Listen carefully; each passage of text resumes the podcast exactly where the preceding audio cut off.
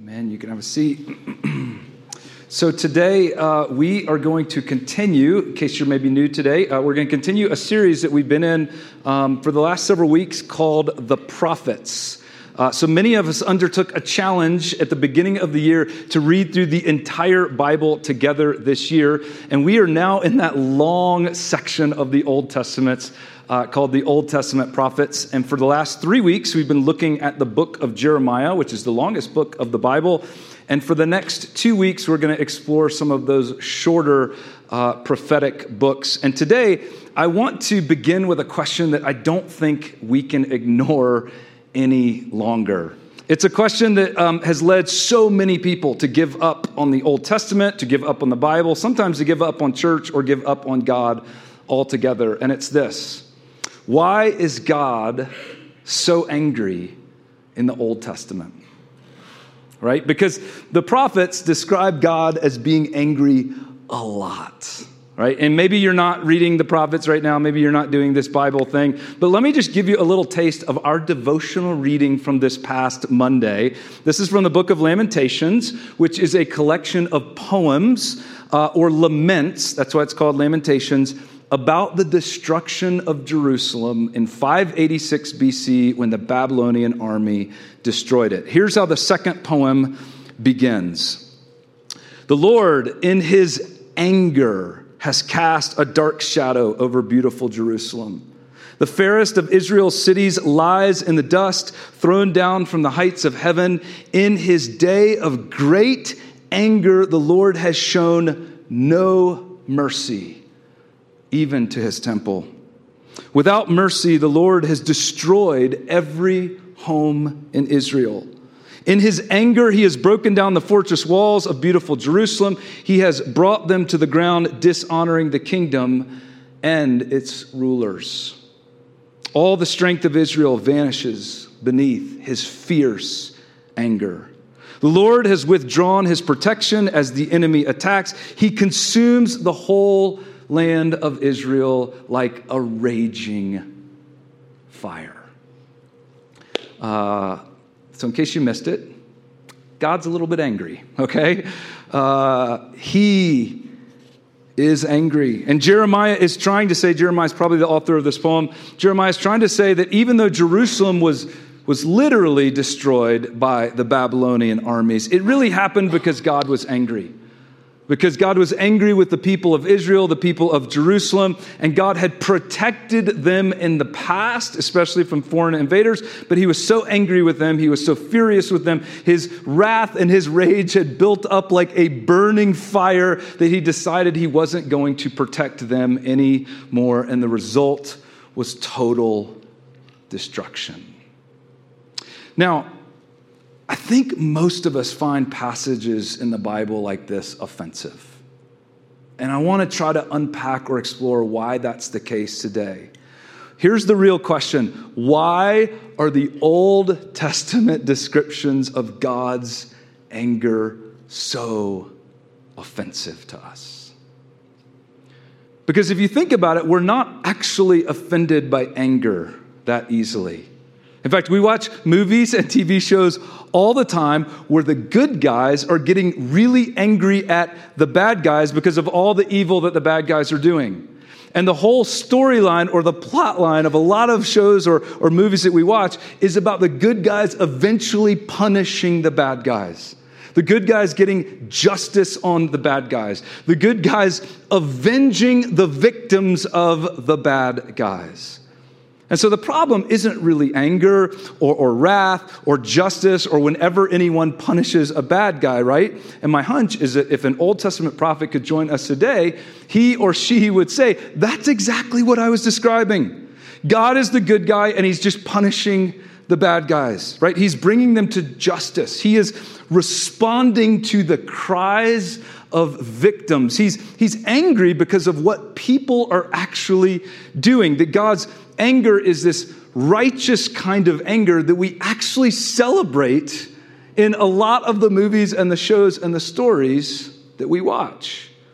And so, if that's true, then why are we always so offended at these descriptions of God's anger? It's not really more gratuitous or, or more violent than so much of the entertainment that we consume. Why is it that God's anger in the Old Testament is so offensive to us? And I want to suggest three possibilities today. So the first is this it's possible that Old Testament God's anger reminds us of trauma, abuse, or mistreatment in our own lives. I think this is really important to acknowledge right up front because some of us had an abusive parent. Some of us have been in relationships with people who have anger issues. Many of us have experienced or at least seen abuse or mistreatment by people who are vindictive, petty, violent, abusive bullies. And truthfully speaking, many of these passages in the prophets make God sound like a vindictive, petty, violent, abusive bully. And it doesn't matter that many of these descriptions are poetic. It doesn't matter that sometimes they're, they're metaphorical, they're not meant to be taken literally. It doesn't matter that they were written in a totally different context, in a different part of the world, in a different time period. It doesn't matter that they're describing God's relationship with an entire nation, not a single individual. We might know all of that up here when we read these passages, but emotionally, if you've ever seen or experienced mistreatment, abuse, or trauma, particularly at the hands of a strong male figure, as God is often portrayed throughout the Old Testament, then it's completely understandable that these descriptions of God's anger would be deeply offensive and maybe just unacceptable. And so, if that's what you're feeling, then you can just skip these parts of the Old Testament. You probably should for right now. Or maybe I would even suggest something more radical. Maybe you should consider the possibility that the anger and the wrath that God, Old Testament God, felt in his heart is actually the same anger and wrath that God feels today towards anyone who mistreats or abuses anyone else that actually God's anger is not directed at you, it is with you. God's anger and wrath is not at you, it is on your behalf. He is angry with you at people who are abusers. Now, we're going to spend more time unpacking this because some of the other prophets really talk about this a lot. And so next week, we're going to focus on this more. And I really encourage you to be here next week as we wrap up this series. But this is something we all need to consider when we think about God's anger as it's portrayed in the Old Testament. And let me give you a second uh, reason that I think we have a hard time understanding God's wrath, and it's this Old Testament God's anger confuses us when we compare it to Jesus. Um, this is really common. In fact, it's probably the number one comment that I've heard uh, from all of us as we're reading through the Old Testament and reading through the Bible this year is that the Old Testament seems to portray God so differently from what we read about Jesus in the New Testament.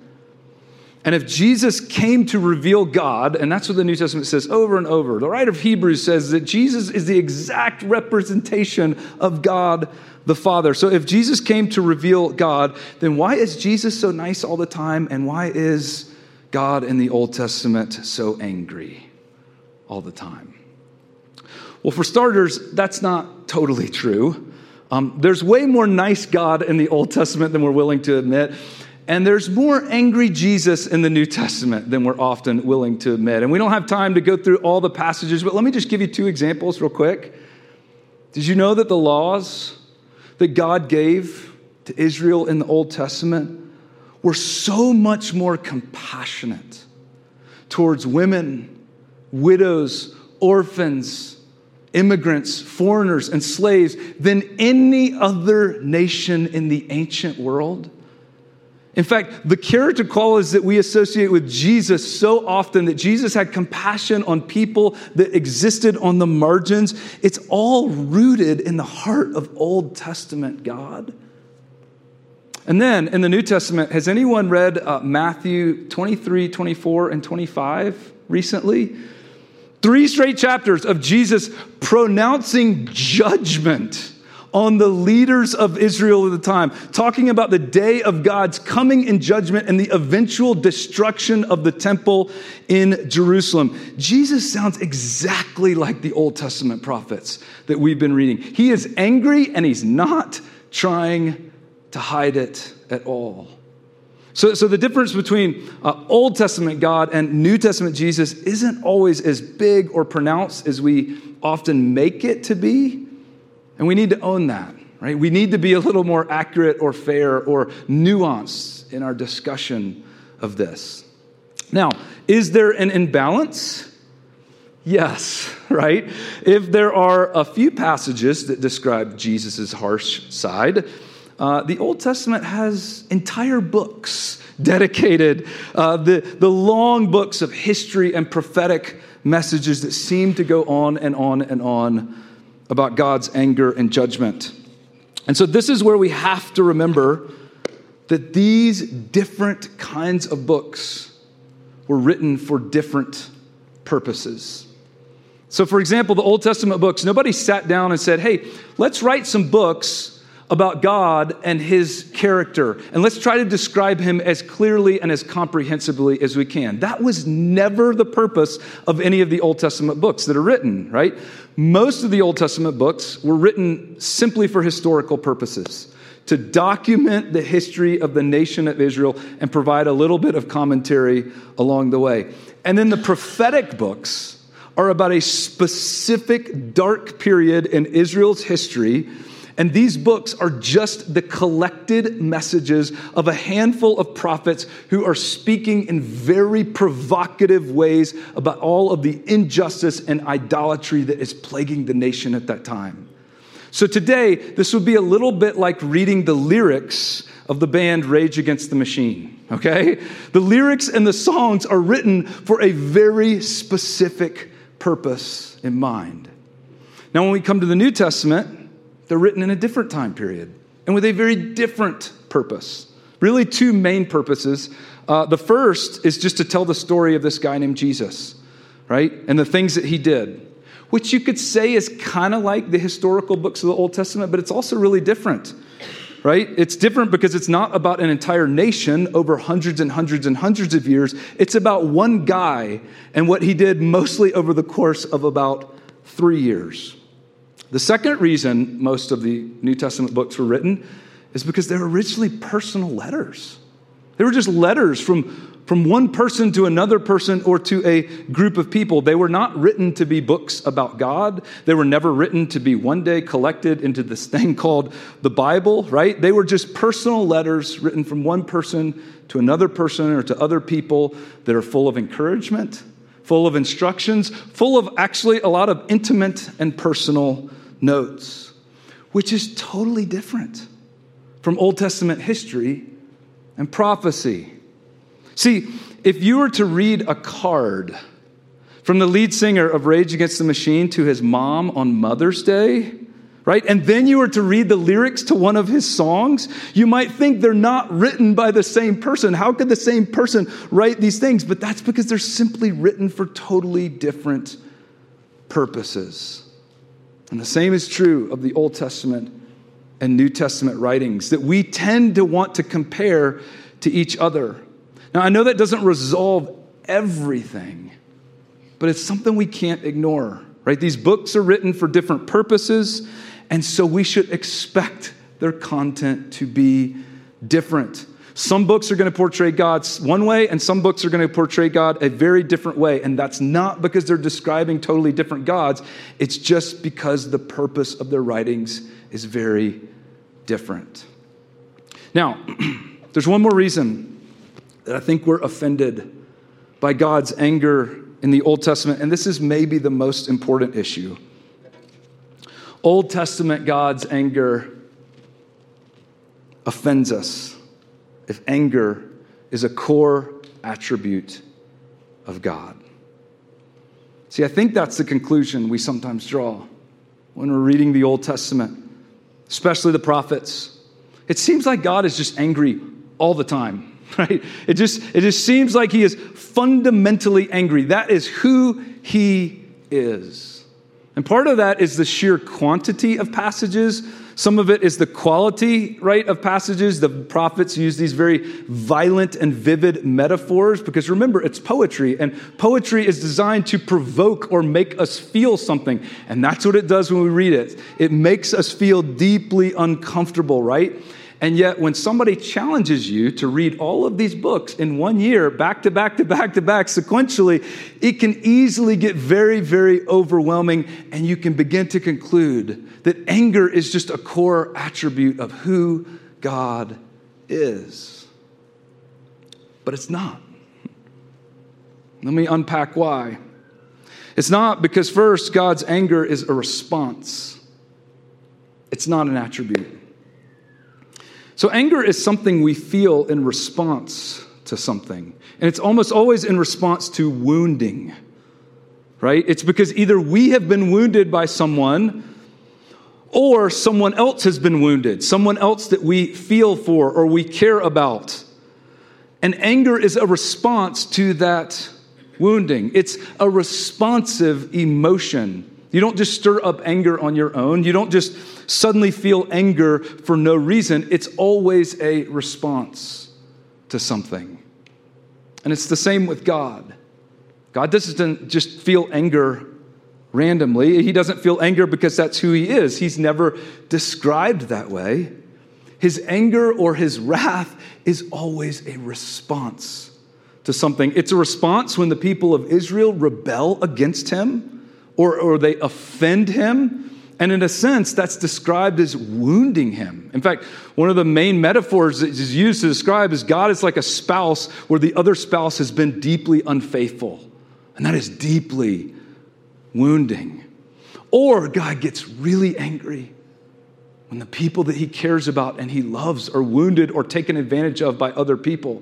These are people, he loves people. He created people made in his image who are being mistreated and wounded. And so when we read these descriptions of God's anger in the Old Testament, again, they're not random. It's not like he just suddenly gets angry for no reason. It's not like God is angry when nobody else is around, right? It's not a part of who he is.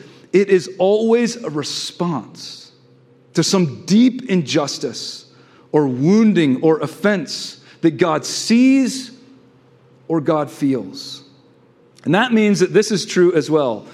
God's anger is alien, it's not natural. God's anger is alien, it is not natural. Let's go back to the poems of Lamentations. Here's what one of them says For no one is cast off by the Lord forever. Though he brings grief, he will show compassion so great is his unfailing love, for he does not willingly bring affliction or grief to anyone. That English word willingly is actually a translation of the Hebrew words from his heart. Meaning, anger is not from God's heart. So when God gets angry over what people are doing and he finally decides to let people experience the consequences of their foolish actions, it means God doesn't really want to do that. He doesn't want to respond that way. He doesn't want to see anyone actually experience grief or affliction. It's not really in his heart, it's not fundamentally who he is. Here's how the prophet Isaiah describes this, and this is from one of those long passages of judgment and wrath in Isaiah. Okay? Isaiah 28 says this The Lord will rise up as he did at Mount Perazim. He will rouse himself as in the valley of Gibeon. Those are places where God displayed his anger and judgment over people, and he's about to do it again to the wicked leaders of the nation of Israel.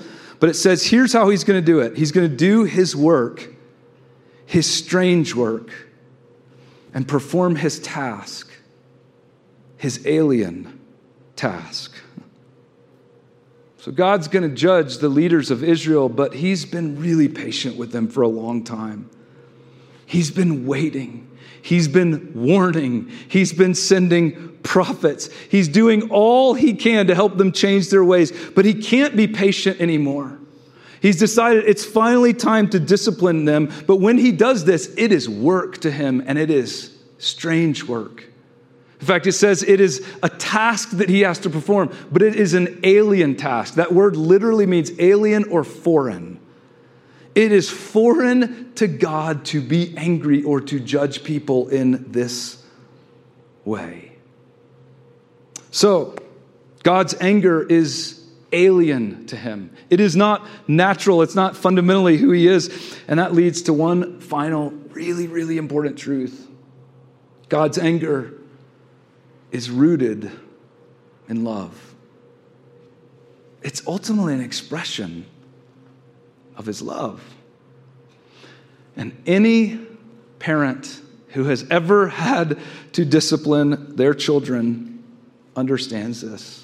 Any parent who has ever come to the place where they realize the most loving thing they can do at this point is to actually remove the safety net, is to stop protecting their child from the foolish decisions that they're perhaps making. And maybe they've warned, and maybe they've asked, and maybe they've tried to do all they can, but they realize at some point the most loving thing they can do is to actually let their children experience the consequences of their own decisions. And every parent will tell you they don't want to do this. It feels alien to them. It's not really in their hearts, but they do it anyways because it often feels like it is the most loving thing that they can do. And so the prophet Joel, in this short book that some of us read this past week, and the book is almost all about God's judgment, he describes God's love in this way. Even now, declares the Lord. This is in the process of God bringing judgment upon Israel. Even now, return to me with all of your heart, with fasting and weeping and mourning. Rend your heart and not your garments. Return to the Lord your God, for he is what? Angry? Full of wrath? Always mad at all of us? Fundamentally angry? With us? No. It says, Return to the Lord your God, for he is gracious and compassionate. He's slow to anger, and he's abounding in love. He relents from sending calamity. This is who God fundamentally is. Like in his core, in his being, in his heart of hearts, he's gracious, he's compassionate, he's slow to anger, and he's abounding in love. Have you ever noticed that God is never described as slow to love and abounding in anger? No, he's slow to anger. He's really, really patient with us. It's like he is always bending towards love, bending towards grace, bending towards compassion and mercy. It's like he can't wait to always express those things because that's fundamentally who he is. He doesn't want to express anger, he doesn't want to express judgment, he doesn't want people to, to suffer the consequences of their decisions. He never wants that. He's always bending towards wanting to express mercy and love and compassion. And the Old Testament prophets give us little glimpses of this here and there. You have to look for them. They're often buried in these long passages of judgment, but they're there. The Old Testament history books give us a bigger picture of this of a God who finally decides to discipline his people, but only after hundreds and hundreds and hundreds of years of patience and pleading and protection. And of course, the New Testament gives us the clearest picture of a God who decides to ultimately take upon himself all of the judgment and all of the consequences so that we can know and experience his abounding love and grace and mercy. If you are still not convinced, if you are still offended when you read these passages about God's anger in the Old Testament, that's okay.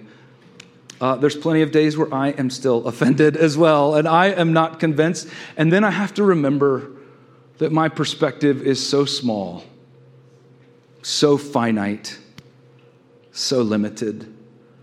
And rather than judge these texts too quickly, which is exactly what I'm accusing God of doing, perhaps there is something I can learn from them. Or maybe you're here today and you've been told your entire life that God is angry with you. Or maybe nobody ever sat you down and told you that. Maybe you just felt it. Maybe that's the impression you've got. Would you dare to believe something new? That God fundamentally is not angry with you, He fundamentally loves you. Let me pray for us.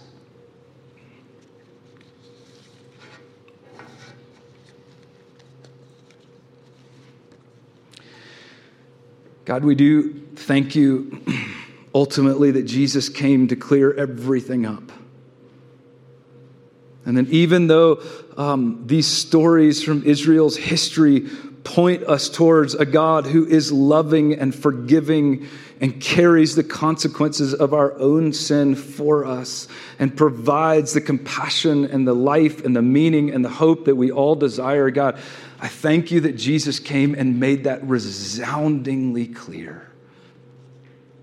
And so, if we have any doubts about your love for us today, we have any doubts because of any shame or guilt or questions that we carry, God, I just pray that you would break through those and you would help us to trust in you. I pray this in your name. Amen.